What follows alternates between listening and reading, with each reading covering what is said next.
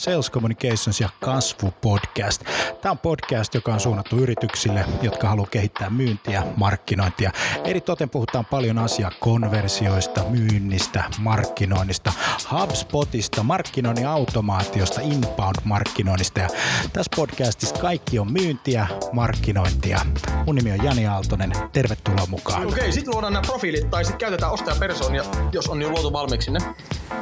Eli pointti on se, että millaisia ostajia teillä on. Eli niin kuin loppujen lopuksi niin kuin siitä hyötyy paljon enemmän koko Suomi ja koko maailma kuin semmoisesta suljetusta systeemistä, jossa vaan toivotaan, että kaikkien firmojen siihen, että sä hyvinä tavallaan, eli, eli, eli sä koet, että se sisältö, minkä sä jaat, niin ensinnäkin sä niin kun, tietenkin uskot siihen ja se, se niin kun, ö, on sun arvomaailmassa. Me tehdään pääsääntöisesti sitä valintaprosessia jo ennen kuin me kohdataan ketään yrityksen myyjää. Televisio taas niin kun on pystynyt luomaan niin kun digitaalisiakin ulottuvuuksia. Ja... Mihin, mihin sitten kaiken niin kuin verotuksenkin mm. pitää sillä tavalla osua, eikä, eikä niinkään tulisi koskea siihen yritykseen, että se on vain niin yksi järjestäytymistapa. Ei se tarvitse mitään Richard Bransonia, että jokainen ihminen voi olla oman elämänsä Branson. Kaikki liittyy ihmisten käyttäytymisen muutokseen, joka vie aina pidempään kuin me ollaan alun perin ajateltu. Yes, taas mennään Sales Communications ja kasvupodcast. Meillä on tänään jakso, joka on taas jälleen kerran monologijakso. Tai miten, miten niin taas jälleen kerran. Kyllähän näitä nyt on jonkun verran tehty, mutta siitä on taas pitkä aika, kun on tehty. Mutta nyt ei hei taas mennä siihen esiintyjä yleiseen, että anteeksi mä oon myöhässä ja mulla on flunssa ja kaiken näköistä muuta, vaan rock'n'roll ja homma kehiin. Tänään mulla on semmoinen aihe, kun tota, sillä ei ole väliä, mitä sä myyt, vaan sillä on väliä, miten sä myyt. Eli muista tämä. Ei ole väliä, mitä sä myyt, silloin väliä, mitä sä myyt. Joo, ja tota, mä perustelen sitä hommaa oikeastaan, äh, oikeastaan sillä tavalla, että kilpailu lähes millä tahansa toimialalla on kasvanut ihan järisyttäviin mittasuhteisiin. Siis sulla on suoraa kilpailua, sulla on epäsuoraa kilpailua, sulla on vaihtoehtoisia ratkaisuja, kilpailu tulee ulkomailta, se tulee kotimaassa, se tulee internetistä, se tulee manuaalista kanavaa kautta, se tulee ihan mistä tahansa. Ja monellakin, monellakin toimialalla ollaan tilanteessa, jossa, jossa tavallaan niin kuin standarditaso olla markkinoilla, niin se on todella hyvä. Eli päästäkseen jollakin tasolla erottautumaan, niin välttämättä se tuotteen tai palvelun itse asiassa erinomaisuus ei välttämättä ole enää se ratkaiseva tekijä vaan ratkaiseva tekijä täytyy löytää jostakin muusta. Ja siihen mä pureudun tämän podcastin aikana. Muistatko tämmöisen naisen nimeltä Jemina Sumgong?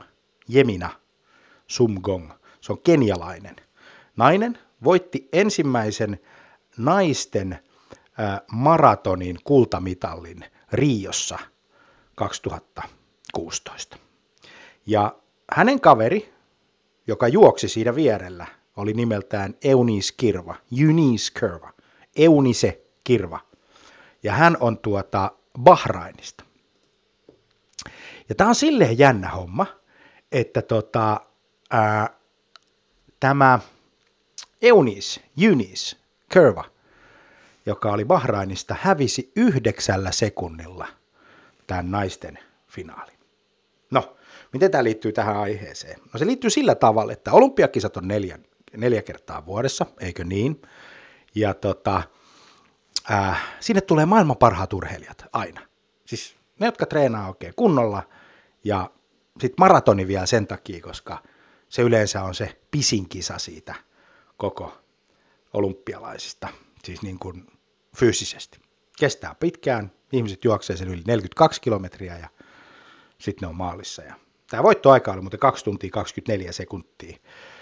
24 minuuttia 04, eli 4 sekuntia. Koitapa itse perässä. Vedät sen maratonin siihen vähän yli kahteen tuntiin. Niin ota aika sankari. Mä en pysty.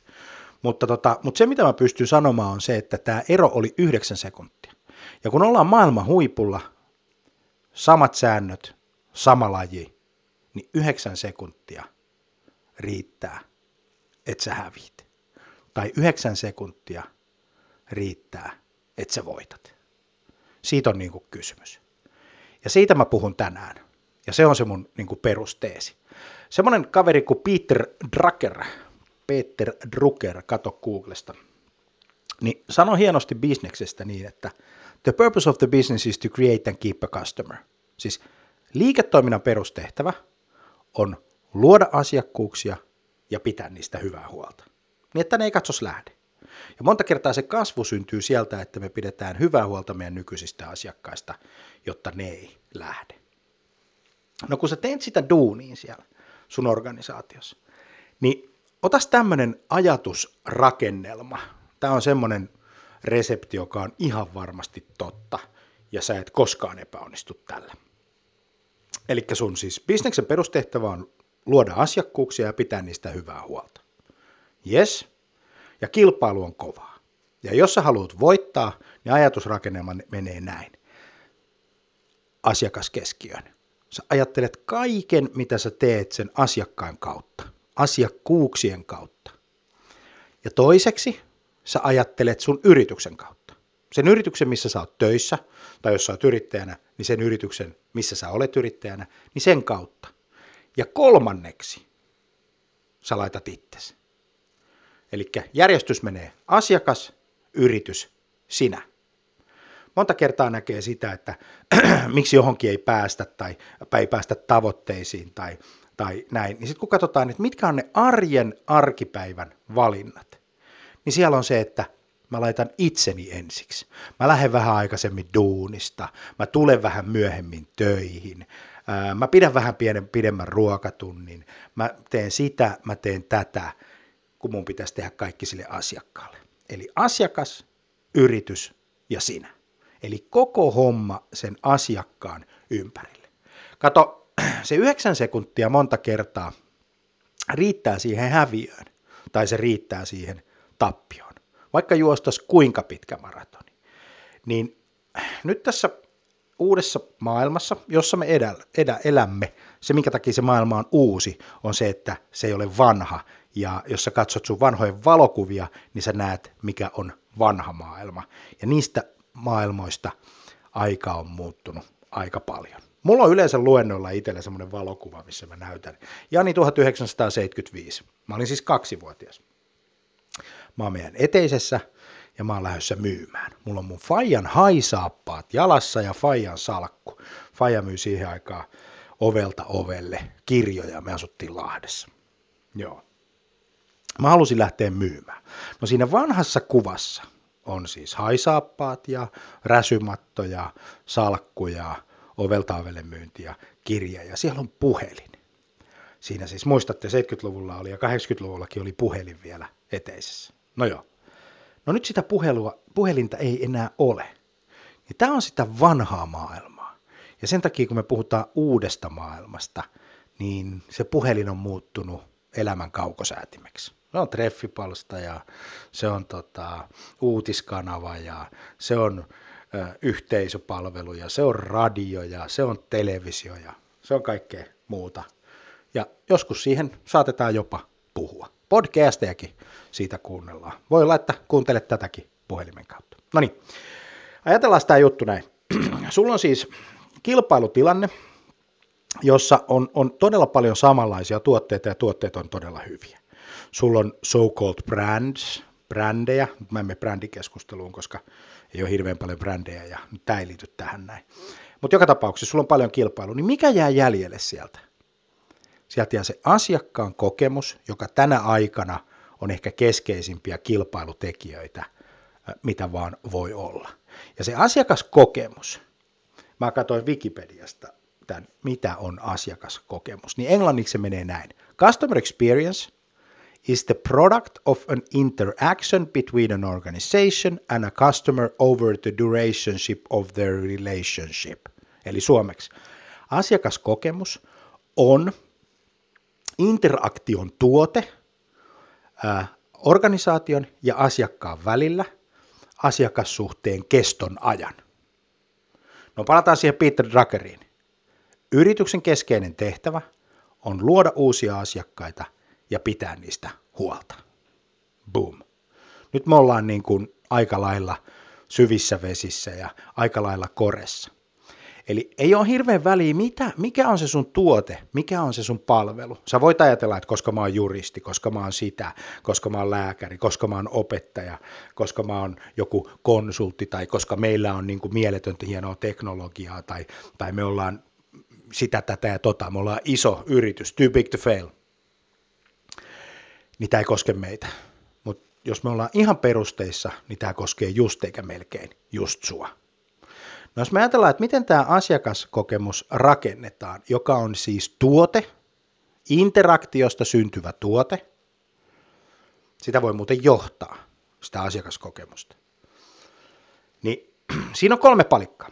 Ensimmäinen asia on se, sulla on se asiakkaan matka, millä tavalla se ostaa, mistä se ostamisen alkulähde alkaa, mistä ne ideat syntyy, mitä sitten tapahtuu? Ja, ja tota, mitä tapahtuu siinä myyntitilanteessa, ostotilanteessa, mitä tapahtuu äh, hankinnan jälkeen, mitä tapahtuu puoli vuotta hankinnan jälkeen, sekin on asiakaskokemusta ja asiakasmatkaa ja tällä tavalla.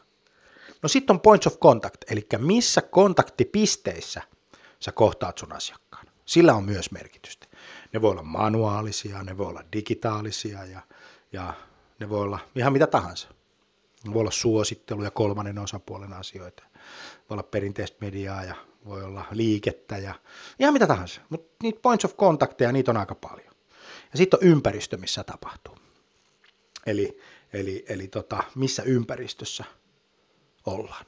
Ja jokainen ihminen kysyy aina ennen ostamista. Sä kysyt, mä kysyn, sun kumppani kysyy, sun mahdollisesti lapset kysyy, sun äiti ja isä kysyy, jos he elää.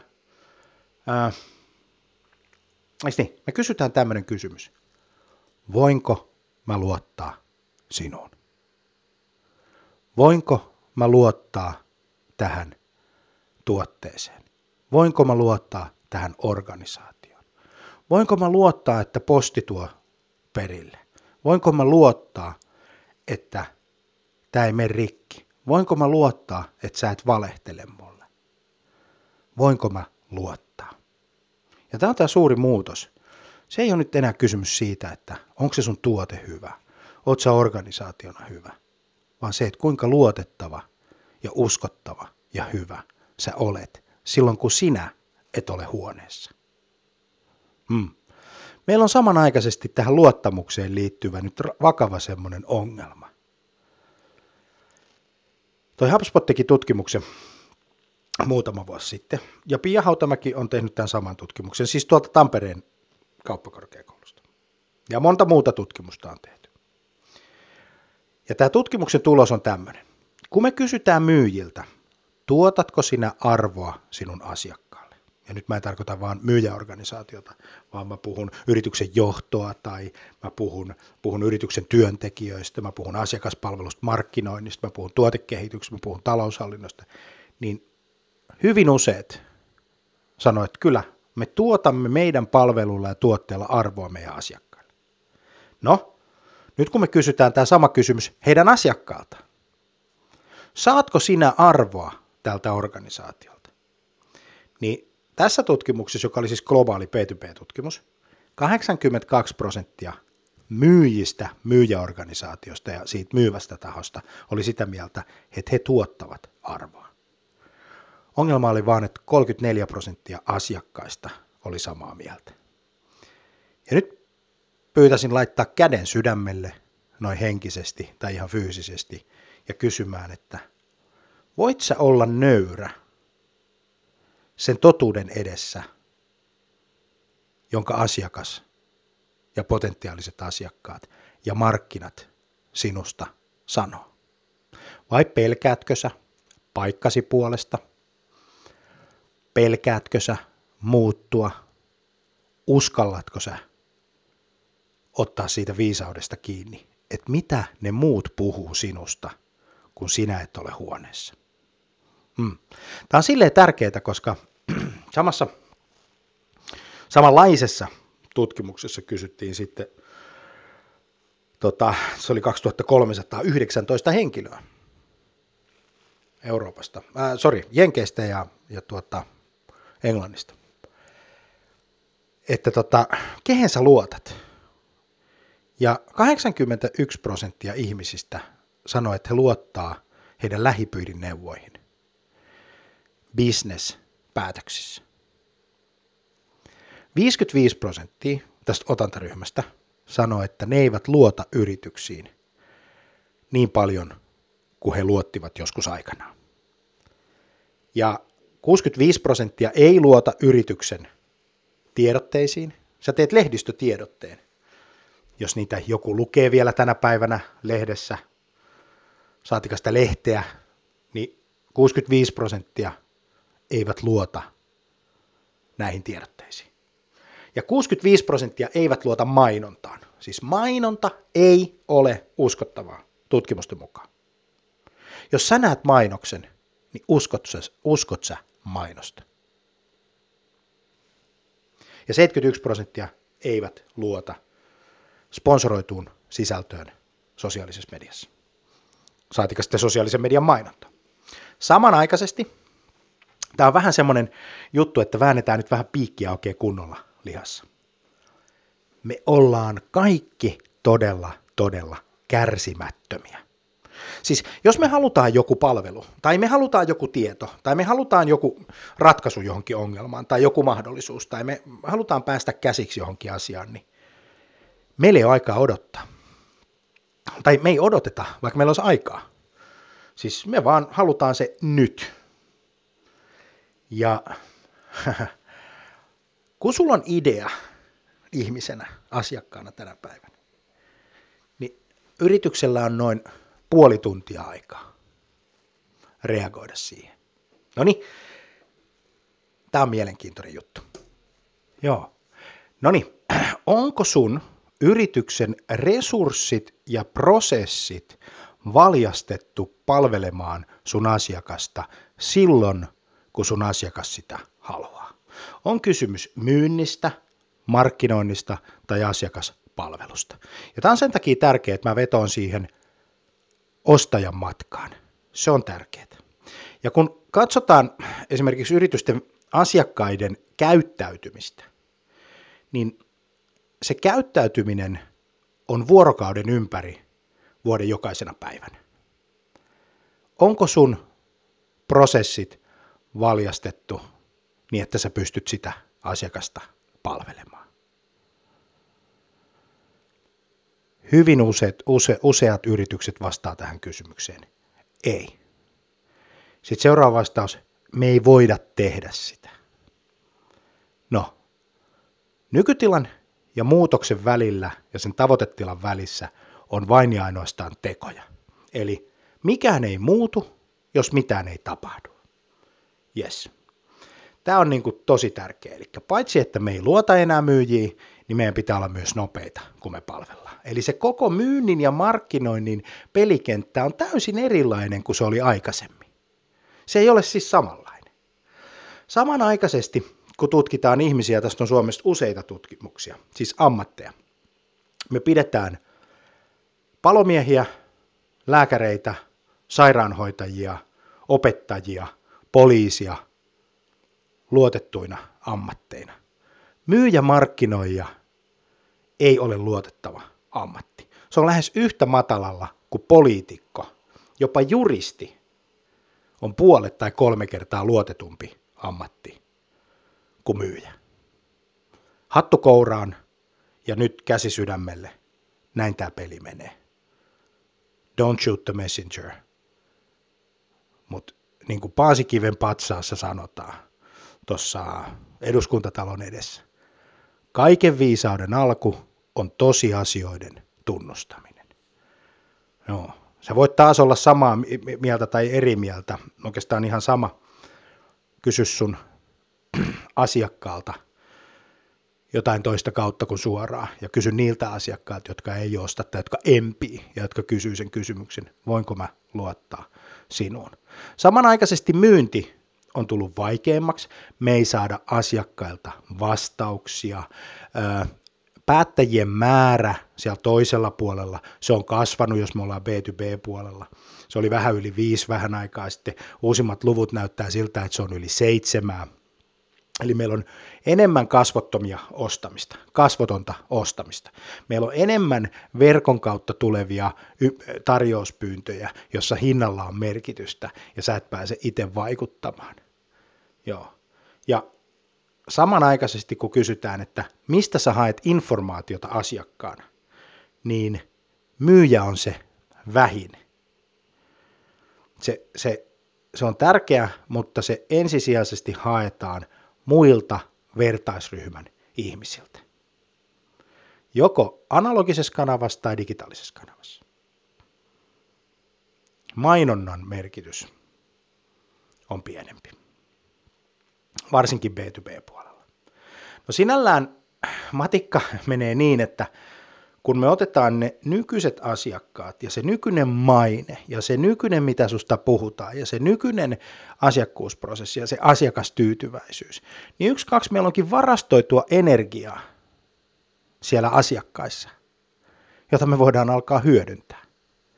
Ja jos me muistetaan semmoinen asia, että et, et meillä on olemassa niin kuin maailma ennen kauppaa ja kaupan jälkeen. Meillä on pre-sale ja post-sale vaihe yksinkertaisesti ajateltuna, niin se, että me ymmärretään heti alussa se, mistä meidän asiakkaat on kiinnostuneita ja mitkä on heidän tavoitteet, niin se vie meidät pitkälle. Kuinka hyvin me palvellaan niitä asiakkaita semmoisessa vaiheessa, kun me ei nähdä niitä ja me ei olla olemassa heille ja, tai, tai meillä ei ole mitään niin kuin accessia heille mutta ne on siellä jossain verkon toisella puolella. Ne on jossakin, ja jos me heitä pystytään palvelemaan, niin me saadaan sieltä uskomaton määrä huomiota. No niin, vaikka sitten kun me ollaan saatu se huomio ja ihmiset on meidän myynnin kanssa tekemisissä ja meidän asiakaspalveluja meidän verkon kanssa tekemisissä, niin seuraava vaihe on tehdä siitä älyttömän helppoa siitä ostamisesta. Siis sillä ei ole enää väliä, mitä sä myyt, vaan se, että sun ostamisen pitää olla helppoa ja yksinkertaista. Joka paikassa, joka kohtaamisessa. Ja sitten kun on tullut niitä asiakkuuksia ja me halutaan alkaa palvelemaan niitä ja me halutaan se, se Peter Druckerin bisneksen, the purpose of the business is to create and keep a customer. Niin se viimeinen vaihe, keep a customer, niin meidän pitää satsata semmoiseen vaiheeseen kuin delight. Investoida erittäin paljon palveluliiketoimintaa heidän menestyksensä mahdollistamiseksi. Niin, että heistä tulee meidän suosittelijoita. Sillä ei ole kauheasti väliä, mitä sä myyt, silloin väliä, miten sä myyt. Joo, jos me puhutaan vääriä asioita. Ah, kerrotaanpas tämmöinen tarina. Tuo Brian Halligan, joka oli Suomessa siis HubSpotin toinen perustaja ja, ja, ja, ja toimitusjohtaja, ja tota, hän heitti hyvän, hyvän jutun tuolla Inboundissa Bostonissa, eli, eli tämmöiset messut, missä on 15-20 000 markkinoijaa ympäri maailmaa. Syyskuun alussa taas tänäkin vuonna inbound.com, kannattaa käydä katsomassa verkosta ja YouTubesta, niin heitti yhdessä, yhdessä keynoteissa tämmöisen jutun, että hän käy äitinsä kanssa Dunkin Donutsissa joka sunnuntai, ne menee drive-thruuhun ja äiti ajaa, äiti on 80 ja, ja, ja, ja, ja tällä tavalla. Ja sitten se menee ja se tilaa sieltä säkin oot käynyt Drivinissa, Mäkkärissä tai jossakin muualla, ja, niin se, se, se ajo, se tilas, ja sitten se ihmettelee, että miksi mä en saa mitään, miksi mä ei palvella täällä. Kunnes se tajusi, että hän oli ajanut pari metriä sen luukun ohi vahingossa ja puhuu roskakorille. No, mitä tämä tarkoittaa markkinoina? Jos me ei oteta huomioon niitä asiakkaan haasteita, mahdollisuuksia, suunnitelmia ja kaikkea sitä, sitä, sitä kuviota, minkä takia hän haluaa jotain tehdä, niin kaikessa meidän viestinnässä, kaikessa meidän myynnissä, me voitaisiin ihan yhtä hyvin puhua roskakorille. Sen takia tämä ei ole väliä, mitä sä myyt, on väliä, miten sä myyt ajatus menee niin, että jos me vaan kuunneltaisiin, jos me oltaisiin ihmisiä sille toiselle ihmiselle, jos me kysyttäisiin kysymyksiä, jos me oltaisiin olemassa auttaaksemme, jos me koulutettaisiin sitä, jos me rakennettaisiin luottamusta, jos me koitettaisiin merkitä ja tuottaa arvoa, niin meillä olisi mahdollisuuksia päästä siihen customer delight-vaiheeseen, siihen vaiheeseen, jossa ne asiakkaat alkaa suosittelee. Siinä vaiheessa, kun se luottamuksen muuri on voitettu, siinä vaiheessa, kun se asiakas uskoo, luottaa, saa arvoa ja on äärimmäisen tyytyväinen. Moni organisaatio on rakennettu, tiedät, semmoisen funnelin, semmoisen suppilo-mentaliteetti. Kuinka paljon meillä on liidejä, kuinka paljon meillä on diilejä, kuinka paljon meillä on huomiota, kuinka, kuinka paljon me saadaan asiakkaita ja meillä on siellä funneli, myyntisuppilo. Niin sen ongelma tänä päivänä ja tässä uudessa kontekstissa on se, että se asiakas on sen kauppojen teon jälkeen niin kuin tämmöinen turhake. Tai ei se turhake ole, mutta siis organisaation budjetti, resurssi, huomio ja se aikaikkuna, missä käytetään rahaa ja resursseja, niin valitettavasti hyvin usein se nykyisen asiakas ei ole siellä mukana. Parhaimmillaan sä näet sen, kun sä meet johonkin kauppakeskukseen ja siellä sitten joku lehti tai teleoperaattori tai kuntosaliketju tai energiayhtiö koittaa myydä sulle 35 prosenttia halvemmalla se, mitä sulla jo on. Eli tavallaan niin kuin, sä oot ostanut jo, osta lisää. Tai me tiedetä, oot sä ostanut, mutta osta silti, osta meiltä. Ja tiedät, se on ärsyttävää. No joo. No nyt jos tässä uudessa mallissa, jossa se asiakaskokemus on tärkeää ja asiakas tyytyväisyys, asiakassuosittelu on tärkeää, niin meidän pitäisi laittaa meidän asiakas keskiö. Ja rakentaa se meidän organisaatio niin, että myynti, markkinointi, asiakaspalvelu, koko organisaatio pyörii sen asiakkaan ympärinä. Tämmöisenä flywheelinä, tämmöisenä vauhtipyöränä. Joo, mä tiedän. Sä sanoit jo tuossa aikaisemmin, ja mäkin sanoin sen. Sulla ei ole resursseja, sulla ei ole aikaa muuttaa sun prosesseja. Mutta niin kuin sanottu, tulevaisuuden onnistumista ja nykytilan välissä on tekeminen. Et ei ole väliä muuten, muutat sä sun prosesseja. Joku muuttaa omia prosessejaan joka tapauksessa. No, meillä on siis flywheel, siis jossa asiakas on keskiössä, ää, markkinointi, myynti, asiakaspalvelu pyörii sen asiakkaan ympärillä. Eikö niin? Asiakaspalvelu syöttää tietoa markkinoinnille, markkinointi tuottaa sisältöä, joka on merkitystä sille asiakkaalle, joka ratkaisee sen asiakkaan ongelmia, myynti, joka myy, koittaa, koittaa sitouttaa sitä asiakasta, koittaa rakentaa luottamusta, koittaa ratkaista ongelmia, koittaa kouluttaa, koittaa tukea, auttaa, jeesata, jotta se asiakas pääsisi paikkaan parempaan. No, mulla on yksi kaveri, joka on konsultti. Soitti mulle kerran, tästä nyt on vähän aikaa, joku sunnuntai, ja hänellä oli sitten suomalaisen kahvivalmistajan kanssa joku, joku keissi, ja sitten vähän sparrattiin, ja sitten sanoi, että mitä hän, mitä hän niin kysyy ja miten tämä markkinointi toimii ja bla bla bla. Ja sitten mä sanoin, että he kysy siltä, että mikä on se kysymys, minkä kaikki asiakkaat kysyy. Aina. Ja kysy sitten, että kuinka paljon ne laittaa resursseja niin, että niiden asiakkaat ymmärtää tämän, mitä ne kysyy. Simple that. No sitten meni viikko tai kaksi ja sitten nähtiin taas. Ja, ja totta, sitten mä sanoin, että hei kävitsä siellä kahvi, kahvifirmassa? Ja sanoin, että joo, kyllä mä kävin. Ja, no, mitäs siellä meni? Että mitä, mitä ne vastas näihin kysymyksiin. Että kysyit sen, joo joo, kyllä mä kysyin. Mutta okei, okay, hyvä juttu. Että no mitä, sä, mitä, mitä ne vastas?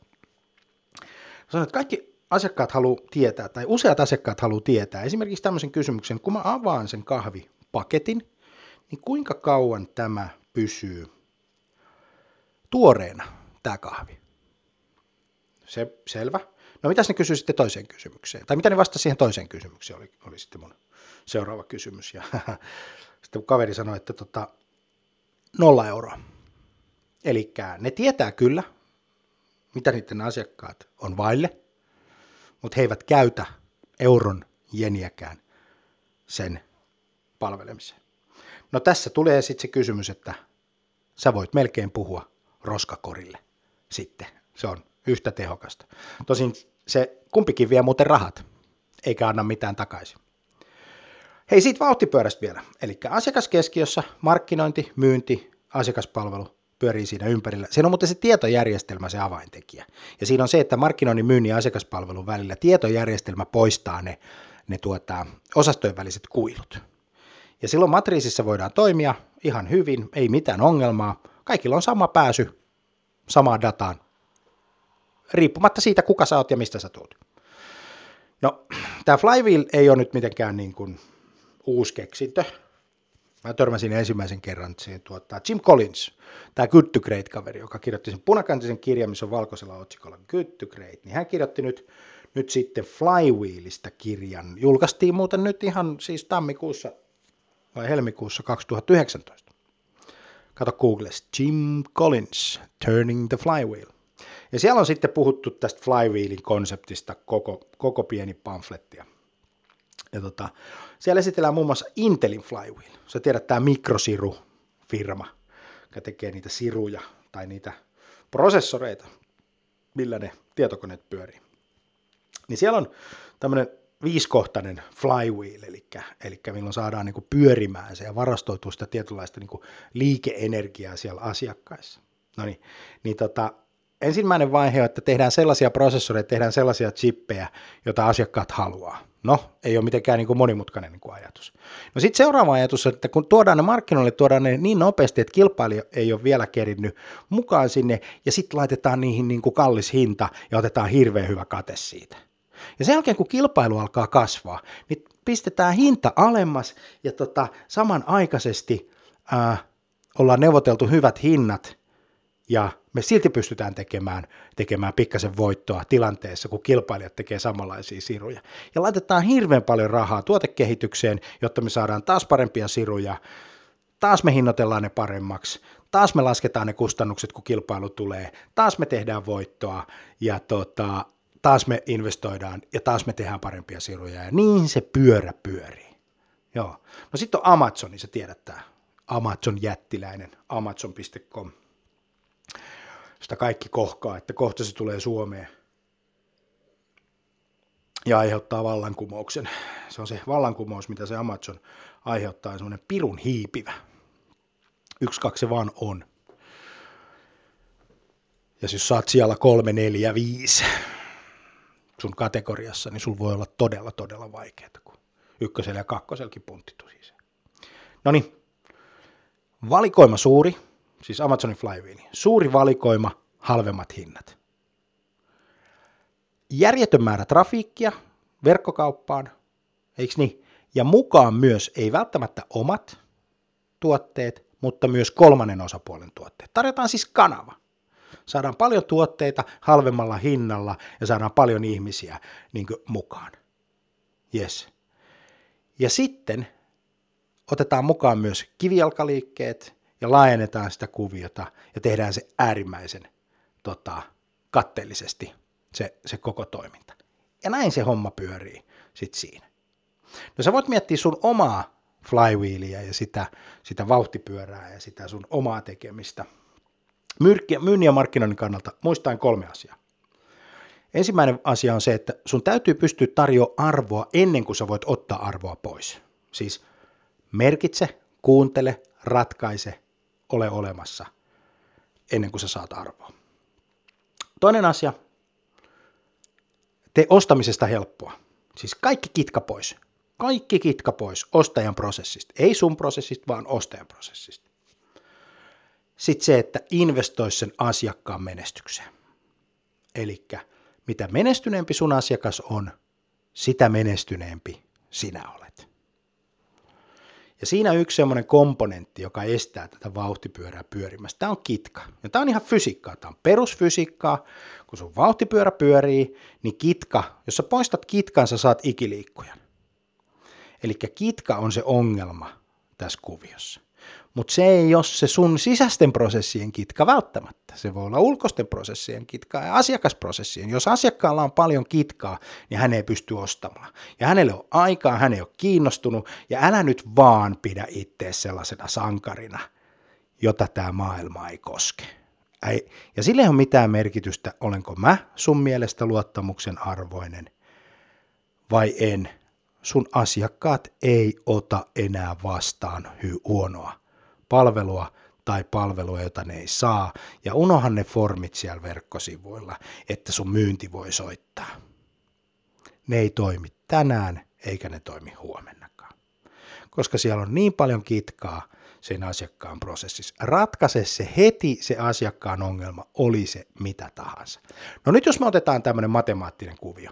Lasketaan sun markkinointiosasto, sun myyntiosasto ja sun asiakastyytyväisyys ja asiakassuosittelu ja asiakaspalveluosasto yhteen yhdeksi voimaksi, joka palvelee asiakkaita ja jaetaan se kitkalla. Me huomataan, että loppupeleissä ei hirveän paljon ole väliä, kun se kitkakerroin on se isoin niin kuin matemaattinen muuttuja. Jos sun markkinointi, myynti ja asiakaspalvelu pyörii suht samalla teholla, kun kaikissa voi olla huonoja ihmisiä tai hyviä ihmisiä tai maailman parhaat tekijöitä tai, tai, tai maailman huonoimpia tekijöitä, ihan sama. Se kitkakerroin ratkaisee tässä kuviossa. Eli jos sä oot niin superduper markkinointijohtaja ja, ja, ja, ja sulla on hyvä myyntijohtaja ja sun, sun asiakas niin palvelu toimii, fine. Sä oot virittänyt sen sun organisaatio hienosti. Mutta jos kitkakerroin on iso, niin se tuhoaa sen koko pelin. Sä voit laskea vaikka sillä tavalla, että laitat markkinoinnille arvoksi 15, myynnille arvoksi 15, asiakaspalvelulle arvoksi 15 ja jaat sen kitkakertoin yhdellä. Sä saat tuloksesta 45. Edelleen samat luvut, 45 sinne ylös, markkinointi 15, sales 15, asiakaspalvelu 15, patki kitkakertoimeksi 2, niin se sun yhtälö on 22,5. Eli tasan puolet huonompi perustuen sen kitkakertoimen kovuutta, sen jakaja tässä tapauksessa, se jaat sen kitkalla. Jos sä taas pystyt poistamaan siitä kitkasta vaikka 0,2 sen, ykkösestä 0,2, niin sä saat 225. Ja se viisinkertaat saa sen on arvon pelkästään muuttamalla sitä kitkakertointa. No palataan siihen Amazoniin, mistä äsken oli puhetta. Amazonilla on tämmöinen hieno oranssi nappula, missä lukee Buy Now with One Click. Eli, sä oot Amazonin kirjautunut ja sä oot syöttänyt jo sun informaatiot sinne, niin siellä on semmoinen nappula, että sä voit ostaa siitä. Sä painat kerran, niin se kauppa on siinä. Vai onko siinä nyt toinenkin klikki vielä, vielä sitten, että sä joudut niin hyväksymään se ostoksen, että osta nämä ja ostat sitten, tehdään kauppa, pum, näin. Mutta joka tapauksessa se, se, se, se ostaminen on niin kuin kahden klikin päässä, yhden klikin kanssa, kahden klikin päässä siitä tuotteesta, kun sä olet. Ja sitten kun sä oot vielä Primein jäsen, ne tulee muuten Saksassa kahdessa päivässä. Suomen posti ei saa Itä-Helsingistä Helsingistä Espooseen niin kuin, niin kuin kahdessa päivässä juurikaan mitään. Niin tuota, siitä voi repiä sitten vähän pelihousuja ja katsoa, että, että, että, että miten tämä niin homma toimii. Siinä ei nimittäin ole kitkaa yhtään, ne tulee kotiovella, ei minnekään pisteeseen, mistä sä saat käydä hakemassa, koska sä voisit saman tien käydä kauppaan. Joo, tai jotakin muuta vastaavaa. Niin tota, kun me aikanaan opetellaan näitä kaikkia, kaikkia ostamisen hienouksia tällä tavalla helposti, niin älä luule, että, että tuota, me jaksettaisiin nyt hirveästi odotella, että se myyjä soittelee meille, kun hänelle sopii, tai saataisiko me tehdä sulle tämmöinen kartotus tai jotain muuta vastaavaa. Se ei nimittäin enää toimi. Eli sen sijaan, että sun yritys satsaisi siis, tai sanotaan näin, hyvä palvelu ja hyvä tuote on entry-leveli markkinoille. Sä pääset gameihin, kun sulla on jotain merkityksellistä myytävää. Mutta sen koko homman erottaa se asiakkaan ostoprosessi, kuinka helppoa ja yksinkertaista se voi olla ja miten helpoksi sä teet sen asiakkaalle. Ja muista, sä teet niitä valintoja, hei, Älä selitä, että sä et pysty. Älä selitä, että sun organisaatio ei taivu. Kato, kun ne valinnat, mitä sä teet, niin sun pitäisi tehdä ensin se asiakkaan puolesta, sitten vasta sen yrityksen puolesta ja sitten vasta itsesi puolesta. Se on se sun päätöksenteko, kehikko, se, se fokuskohta. Peter Drucker, the purpose of the business is to create and keep a customer. Ota sun Google-analytiikka, ja katot sieltä semmoisen kohdan kuin käyttäjät vuorokauden ajan mukaan. Otat siihen jotain päiviä, kattelet seitsemän päivää, 30 päivää, näin. Se siis listaa sulle sunnuntaista sunnuntaihin, siis lauantai-iltaa 24 vuorokauden jokaiset tunnit viikon jokaisena päivänä. Ja sieltä nä, sä näet sitten, että paljonko sulla on verkossa liikennettä.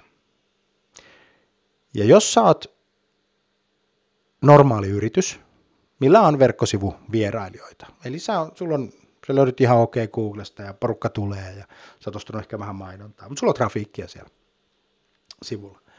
Sä olet siis joku, jota joku haluaa, joka, jota, joku, jota etsii. Siis tänä päivänä on tärkeämpi tulla löydetyksi. Se on se tärkeä. Mä tuun löydetyksi silloin, kun tarve on. Niin siellä luultavasti ei ole siellä sun käyttäjät vuorokauden ajan mukaan graafilla yhtään tuntia vuorokaudessa, ettäkö sun sivustolla ei olisi asiakkaita. Ja vaikka sulla on henkilökohtainen myyntityö ja kivijalka ja henkilökohtainen vastaanotto ja kaikki on niin pirun henkilökohtaista, silti joku on koko ajan jostain syystä vapaaehtoisesti sun internet-ovellasi. Saako hän sen auki? Palvellaanko häntä? It's up to you. Sä valitset, mitä sä teet. Ja jos sä valitset sen asiakas, yritys, sinä kaavalla, niin siellä on. Jos sä valitsen sinä, yritys, asiakas, niin se asiakas on viimeinen, kenelle, kenelle kuka saa. Sä oot nimittäin itse ottanut ensin ja sen jälkeen sun firmas. Ja sit vasta se asiakas. No ajatellaan muutamia tämmöisiä mielenkiintoisia palveluinnovaatioita. Siis innovaatiot ovat syntyneet ei niinkään niin kuin järisyttävän hienon tuotteen ympärille, vaan sen palveluprosessin. Vim, loistava esimerkki Suomesta, Hollannista, suomalainen firma, fanitan todella paljon. Siis Transportation as Service. Siis sulla on mobiiliappi, mistä sä voit vuokrata auton, sä voit ostaa bussiliput, sä voit ottaa taksin, sä voit ottaa kaupunkifillarin, you name it. Ja sä maksat vaan tietyn kuukaushinnan ja sulla on transportation siinä sun tietyllä kuukausihinnalla. Ei parkkisakkoja, ei tuota, autonpesuja, ei vakuutuksia, ei huoltoja, ei säätämistä. Ää, on muuten vaikea enää olla Helsingin ruuhkassa sen kokemuksen jälkeen. M-Room, parturi, googleta M-Room. Sä maksat siis yhden kuukausimaksun, siellä on eri tasoja, ja sä meet siis parturiin, miesten parturiin. Sä, mä kävelen jonottamatta sisään parturiin. En varaa aikaa, en maksa parturissa mitään. Käyn leikkaamassa kaksi kertaa kuukaudessa hiukset. Mulla on aina tuoli vapaana odottamassa. Parturi ei mitenkään ihmeellinen tuote, hyvin tarpeellinen, ollut vuosisatoja olemassa, eikä mitenkään uusi. Mutta se palveluinnovaatio on uusi.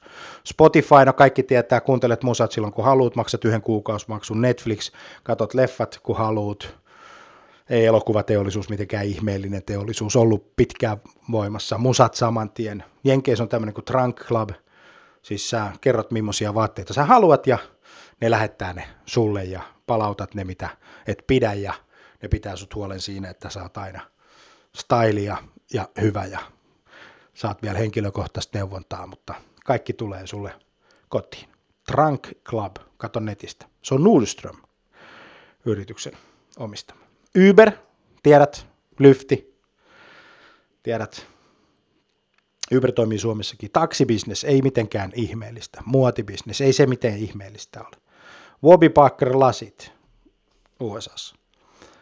Öö, oot ostamassa laseja, aurinkolaseja, ne lähettää sulle viisi, valitset yhdet, lähetät neljä takaisin. Eli koko homma on mennyt siihen, että helpotetaan sitä asiakkaan prosessia sen sijaan, että tehtäisiin siitä vaikeaa tai koettaisiin kisata pelkästään sillä tuotteen erinomaisuudella. Voi olla vähän vaikeaa suomalaisille. Hmm. Mutta jos lähdet kansainvälistä bisnestä tekemään, niin alappa opetella. Saattaa olla, että siellä markkinat odottaa jotain tällaista. Juu, no niin sitten, kun meet kauppaan, huomaat, että itsepalvelukassoja on enemmän kohta kuin palvelukassoja. Mielenkiintoinen juttu. Me halutaan itse palvelua, me halutaan itse hoitaa asiat ilman, että, että, että tota, ja, ja palvelusta on tullut joskus vaikeita, hidasta, kankeita. Se, mikä joskus oli luksusta, on tänä päivänä äh, ei niin kovin luksusta. Mun poika, tota, tulin kerran kotiin töistä ja poika oli tuolla keittiössä ja teki läksyjä. Hän oli silloin 10-vuotias ja meillä on Google Home keittiössä. Hän sitten kysyi Googlelta, että okei okay, Google, what is 10 times 2 minus 5? Ja Google vastasi silleen, että se aina sen vastauksen. Se teki matikan läksyjä Googlen kanssa. Ja mä sitten mietin, että onko mä, mitä mä nyt isänä nyt tähän suhtaudun, kun tämä on nyt vähän harmaalla alueella tämä homma. Moitiks mä tota? Sitten mä totesin, että hei, hän käyttää uutta teknologiaa. Hän on keksinyt tavan soveltaa hänelle oikealla tavalla uutta teknologiaa, jolloin mä taputin häntä olkapäälle ja totesin, että hei, fantastista. You can do it. Sä osaat. Mutta muistin kyllä mainita, että pidä huoli, että sit sä osaat tämän asian, sen teorian, koska sä joudut siitä vielä tilille kokeen muodossa jonain päivänä. No joo, hän lupas kyllä, että hän hoitaa. Ja hyvin se on hoitanut. Koulusta tuli sellaiset mairittelut, että, että tota, hän ei koskaan opettaja nähnyt niin fiksua poikaa. Isi kehuu vähän, mutta mulla on kolme lasta, niin yhtä voi kehua. No, on ne kaksi yhtä hyviä, mutta ei tullut samanlaisia kehuja. No niin, takaisin asiaan.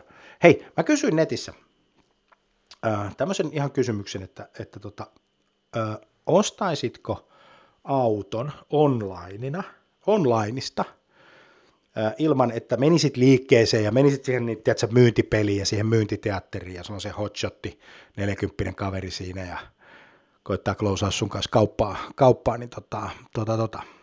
Niin ostasitko onlineina vai menisitkö sinne? Siellä oli vähän yli sata vastaajaa. Tietenkin se on mun vertaisryhmä ja se on, se on netissä tehty kysely, että siitä voi olla montaa mieltä. Mutta se poistaa sitä tosiasiaa, että 60 prosenttia sanoo, että he ostaisivat mielellään sen verkosta, jos se olisi mahdollista, kotiin toimitettuna. No sitten kun onko semmoinen kaveri, joka aina nillittää mulle kaikista jutuista, että joo, tai oli sun verkosta ja se oli sieltä ja se oli tota ja ei pidä paikkaansa ja mä en usko suhun. Tähän ei ole muuten uskon asia. Uskontohan on aina muuten, kun joku sanoo, että on, mä en usko tähän. Hän on silloin uskovainen. Hän siis uskoo johonkin. Ja kaikkea hyvää. Arvostan. Mutta jos on jotain faktaa saatavilla jostakin, niin se fakta yleensä kumoo sen uskon. Ja sitten sen jälkeen sä olet vähän hassu, kun kaikki tietää, että – hella on kuuma, älä laita siihen sormia. Niin se ei auta, vaikka sä kuinka uskoisit, että sun sormet ei pala, kun sä laitat ne siihen, kun ne palaa kuitenkin. Joo, niin tota, tota, tota. Mulla ei mitään pahaa uskovaisia vastaan. Se on hieno juttu. Kunnioitettavaa. Mutta tämä kaupan teko ei ole mikään uskonto. Tämä on ihan puhdastaan vaihdantaa ja näin. Niin mä toteutin tämän saman kyselyn sitten toisessa kanavassa. Silloin mä sain 50-50. Ostaisin online ja tota, en ostaisi. Either way, oli ne numerot 60, 40, 50, 50 vai, tai vaikka toiseen suuntaan 60, 40. Silti, jos sä katot suomalaista autoteollisuutta tai tätä vähittäismyyntiä, näitä liikkeitä, näitä laakkosia ja vehoja ja rintajouppeja ja tämän tyyppistä, niin tota, se on aika pienessä roolissa, sanotaanko näin. Kirjoitapa Veho verkkokauppa nettiin, niin tänä päivänä, siis maaliskuussa 2019, aika täytyy laittaa tähän, koska jos kuuntelet tätä kaksi vuotta tämän jälkeen, niin tämä voi olla korjaantunut, jos joku Veholta kuulee. Laita Googleen Veho verkkokauppa, niin sä voit ainoastaan peruuttaa tilauksen. Siis sieltä ei voi ostaa, sä voit peruuttaa tilauksen. Että tämmöistä on se kun tehdään valintoja, meidän yritys minä edellä, eikä asiakas edellä. No, Tesla tuli sitten markkinoille tässä vähän aikaa sitten ilmoitukseen, että se poistaa kaikki myymälät. Pelkästään online. No, sitten ne tuli takaisin siitä, että no ehkä me nyt vähän, vähän tota, sitten, sitten tota, ei kaikkea poistetakaan tai pidetään osa ja sitten tuli tämmöinen taas hauska, että ei tule toteutumaan, ei tule toteutumaan, ei tule toteutumaan. Että että ainahan me ostetaan auto, auto tuota verkosta ja, tai tuota kivijalkaliikkeestä ja muuta, muuta tämän tyyppistä. No joo, Mutta tota, aika näyttää, mutta peli on nyt avattu. Kuuntele mun ja tuon Mikko Sepän suoraa puhetta webinaari, eikä kun tuota podcasti löytyy YouTubesta ja sitten, sitten Applesta ja SoundCloudista ja muualta, missä me purettiin tätä verkkokaupan kuviota. Mä en nyt mene siihen, mutta samana viikolla, kun Tesla ilmoitti tonni viikkoa aikaisemmin Kraft Heinz, tämä elintarvikekioski, niin tota, hävisi pörssissä 16 miljardia. Se arvo tuli alas. Ja Kraft Heinz, sä tiedät, että Heinzin kespo, tota, ketsupit ja monet, monet muut, monet muut tota, hyvät elintarvikebrändit, joita me kulutamme kaikki. Niin tota, siinä kävi semmoinen juttu, että syy minkä takia se yksi, kaksi se myynti droppasi niin pahasti oli se, että se yritys oli pelkästään keskittynyt siihen, että se ostaa toisia yrityksiä ja koittaa saada sisäisiä prosesseja mahdollisimman tehokkaaksi. Tämä oli muuten New York Timesista, että mä en keksinyt tätä. Äh, otsikolla Kraft test how much cost can be cut as tasties change. Samanaikaisesti kun ostokäyttäytyminen oli muuttunut, eli se asiakkaan matka siitä asiakaskokemuksesta oli muuttunut. Ja ne odotusarvot, niin tämä jengi leikkasi kuluja, osti firmoja, koitti tehdä tehokkuutta ja sitten kipeä markkina-arvon lasku. No, pörssiyhtiö kannattaa ostaa, kun se laskee. Kyllä se sieltä ylös tulee. Ei siinä mitään hätää ole. Niin ne kaikki hyvät firmat tulee. Aina kannattaa ostaa silloin, kun on romahdus. Nimimerkillä varmaan kohta taas on. Sitten ostetaan. Mutta sä voit valita sun reaktion. Se on mielenkiintoinen juttu. Sinä valitset sinun oman reaktion. Ja sulla on muutamia tapoja, mitä sä voit tehdä, tai mitä ihmiset yleensä tekee. Joko ne lähtee niin offense-strategialla, tai ne lähtee defense-strategialla. Ne käpertyy itseensä. Sanoo, että tämä maailman muutos ei koske minua. Tai, tai sitten ne ottaa siitä kaikesta irti kaiken herkun, niin kuin Elon Musk. Tuossa tuossa tota Tesla esimerkiksi. Eikä silloin väri onnistuuko Elon Musk. Silloin väli. Kato, kun siellä on Mersuja, siellä on Bemaria, siellä on Audia, siellä on Toyota ja siellä on Mazdat ja siellä on Citroën, siellä on Renault, siellä on Opel, siellä on kaikki Volkswagenit, eikö niin? Siellä on kaikki Skodat, siellä on kaikki. Jos ne onnistuu siinä riittävän hyvin, ja kun ne onnistuu siinä edes vähäsen, niin se vyöry on valtava, koska markkinoilla on olemassa jo kysyntää ja tarvetta ja halua. Niin kuin ei, ei, ei silloin väliä, mitä mun tutkimukseen vastasi.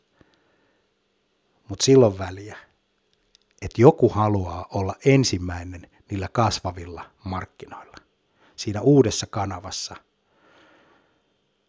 uudessa mahdollisuudessa, siinä uudessa asiakaskokemuksessa. Ihan niin kuin Uber. Ei Uber ole taksibisneksessä, Uber on ajan helpottamisbisneksessä. No sä voit siis pelata offense- tai defense-strategiaa, ja sitten sä voit mennä mikro- tai makrotasolla. Muutama esimerkki. Tämä Tesla on tämmöinen makrotason offense-strategia. Huomataan trendi, mennään isosti, boom. Mikrotason defense-strategia on sitten se, että sä omassa mielessäsi päätät, että tämä ei koske minua ja ignoraat sen maailman. Tai joku tehdas tai joku yksittäinen liike tai yksittäinen yritys Suomen niemellä päättää, että tämä ei koske minua, että asiakkaat muka ei odota, vaan mä jääräpäisesti jatkan sitä vanhaa hautaan saakka. Posti on hyvä esimerkki tämmöistä mikrotason, se rupeaa olla ehkä makrotason. Makrotason defense-strategia, Nokia. Maailma muuttui siellä makrotasolla. Sen isot trendit muuttu niin palveluun, raudasta palveluun ja kaikkeen muuta. Ja ne kaverit torppassa defenssiin. Ja se on ehkä niin kuin maailmanhistorian, tai yksi maailmanhistorian suurimpia yritystason fakappeja, mitä ikinä on. Pieleen meni ja pahasti. Mutta siinä oli mak- makrotason defense päällä. Maailma oli siis ennen semmoinen. Asiakaspalvelu oli manuaalista. Se myyjällä sillä, mitä me tehdään siinä valintakioskilla, mitä minä ja minun yritys tekee, sillä oli merkitystä palveleeksamme asiakkaita. Mutta kun asiakaskokemus on muuttunut itsepalveluksi ja se parempi asiakaspalvelu on itsepalvelua, niin sun pitäisi muuttaa se painopiste pois manuaalisesta palvelusta itsepalveluksi, koska sitä me kaikki halutaan. Mä veikkaan tätä, että tulee aika suuri ää, investointihalukkuus yrityksissä asiakaspalveluun ja asiakaskokemukseen. Ja se ei välttämättä ole enää osasto, vaan se on ne kaikki mikä meidän prosessit, kaikki se mitä me tehdään. Ja ajatellaan tätä organisaatiot johtamisen kannalta. Se toimii, kun kaikki pelaa samaan suuntaan. Jokainen meistä on vektori, siis vektori on matemaattinen olio, jolla voidaan kuvata siirtymää. Ja vektorillahan on aina suunta sekä pituus, ja graafisesti vektori kuvaa nuoli, että me ollaan menossa tonne päin. Ja se on niin jotenkin vahva tai heikko se vektori. On suuri liike tai pieni liike. Jokainen meistä organisaatiosta on vektori. Meidän myynti, markkinointi, asiakaspalvelu. Kaikki pitää olla samansuuntaisesti, jotta me saataisiin maksimaalinen vaikutus meidän organisaatiosta irti. Kaikki pitäisi olla samansuuntaisesti sen yrityksen perustehtävän kanssa.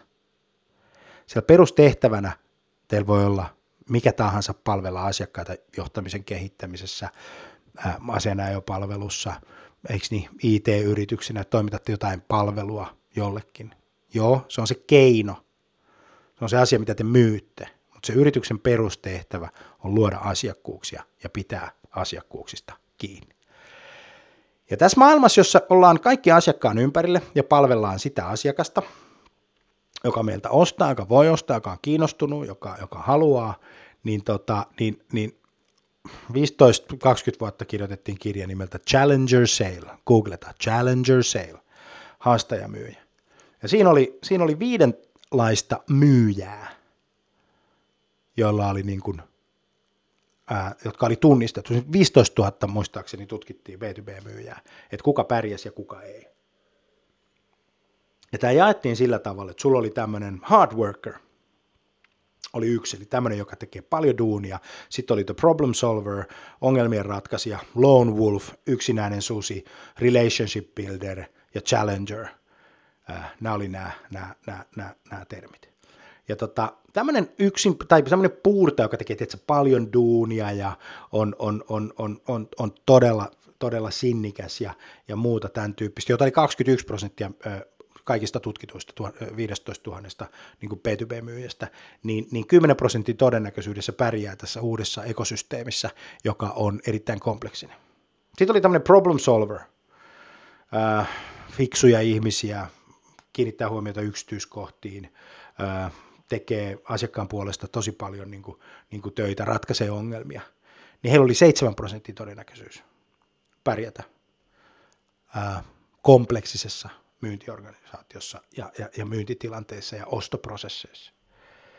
No sitten oli tämmöiset lone wolfit, jotka, jotka tota, on vähän vaikeita kontrolloida, tietää mitä ne tekee, ja tota, niillä on erittäin hyvä niin kuin, tunne, me, mä tiedän mitä mä teen, mä osaan tämän jutun, toimii vähän äh, sääntöjenkin vastaisesti joskus, mutta 25 prosenttia todennäköisyys pärjätä.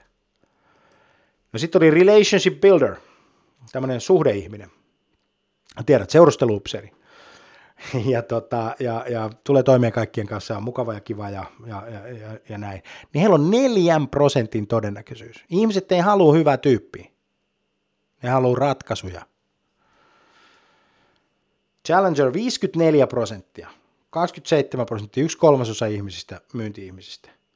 Ja nämä on sellaisia, että nämä ymmärtää sen asiakkaan liiketoimintaa erittäin hyvin. Se, ne haastaa sitä asiakasta ja ne opettaa sitä asiakasta johonkin uuteen. Ja, ja niillä on kontrolli niillä myyjillä. Nämä oli ne, jotka pärjäs. Asiakkaan maailma, maailmassa tänä päivänä Asiakkaat ajattelee ja sä ajattelet ihmisenä. Paras tapa muuten ymmärtää ostamisen muutosta on ymmärtää, miten itse ostaa. Luotat sä sun kavereihin. Uskot sä sun vertaisryhmää. Miten sä suhtaudut myyjään, kun sä kävelet liikkeeseen ja se myyjä tulee kysymään, että voiko mä auttaa? Sanot sä sille, että mm, anna mä kattelin ensin, I'll get back to you. Mä juttelen sun kanssa, kun mua huvittaa. Vai oot sä semmonen, että hei, sulla on jotain kivaa, kerro mulle, mitä mä voin ostaa, ja sit sä ostat sen pois. En tiedä. Mutta jos nyt on vaikea vastata, niin tota, kokeile. Pistä merkille. Joo. Useat asiakkaat ja sinä ja minä toivotaan, että me saataisiin itse palvelua. Ja palvelua silloin, kun me sitä palvelua tarvitaan. Me tarvitaan uusia ideoita, me tarvitaan motivaatioita, me tarvitaan opastusta, miten joku asia tapahtuu. Me tarvitaan, että joku huomauttaa ja muistuttaa asioista, kertoo meille uusia asioita, palkitsee siitä, että me ollaan niin kuin hyviä ja tarjoaa meille jotain ennen kuin me ollaan edes juttu kysyä. Ymmärtää meitä. Tämmöisiä me aina halutaan olla. Se voit itse miettiä, että millaisia on hyvät ja huonot asiakaspalvelukokemukset ja hyvät ja huonot myyntikokemukset. Todella, siis saattapi olla niin, että tuota, niitä huonoja on enemmän, tai sä tunnistat niitä, kuin niitä hyviä. Kahnemanin teoria. Daniel Kahneman voitti sen Nobelin talouspalkinnon silloin 2002 vai yksi, jotain näitä, näitä aikoja. Siitä, että se negatiivinen tunnekokemus on paljon rajumpi kuin se positiivinen tunnekokemus. Ja tota, tällä tavalla. No, mutta joka tapauksessa ne negatiiviset tunnekokemukset yleensä liittyy siihen, että mä en riitä, mua ei huomata, toi käyttäytyy arrogantisti, ylimielisesti, mä en ole tarpeeksi, mä en, mä en ole hyvä, mä en ole hyvä sulle. Niin tota, ja sitten taas positiiviset, hei se huomasi, se palveli, se auttoi ja tällä tavalla. Senpä takia mä suosittelisin olemaan Trusted Advisor luotettu kumppani asiakkaalle, joka on erittäin arvojohdettu, ajattelee strategisesti, haastaa sitä asiakasta niin, että hän itse voi olla parempi, siis se asiakas, ei se myyjä. Ja sitten muistaa sen, että se ajatusketju menee niin, että ensi asiakas, sitten yritys ja sitten vasta siinä, sun, asia, sun asiat siinä, siinä yhtälössä on kaikkein vähäpätöisimmät. Sä osaat myydä, sä teet diilejä, sä osaat palvella, sä oot rehellinen, vaikka se sattu suun. Vaikka joku menisi tuulettimeen, niin sä oot rehellinen. Sä oot hyvin transparentti, läpinäkyvä, sä rakennat luottamusta ja sä mahdollistat sille toiselle taholle, sille sun asiakkaalle parhaan mahdollisen menestyksen. Näitä asioita, kun sä muistat toteuttaa ja maailma muuttuu tänä päivänä siihen suuntaan, että ei ole hirveän paljon väliä, mitä sä myyt, vaan sillä on väliä, miten sä myyt. Ja kun muistat poistaa kitkaa kaikesta prosessista, niin oot tota, ihan varmasti voittajapuolella. Joo. Hei, mun nimi on Jani Aaltonen, Sales Communications. Kiitos, että jaksot tänne asti. Moi.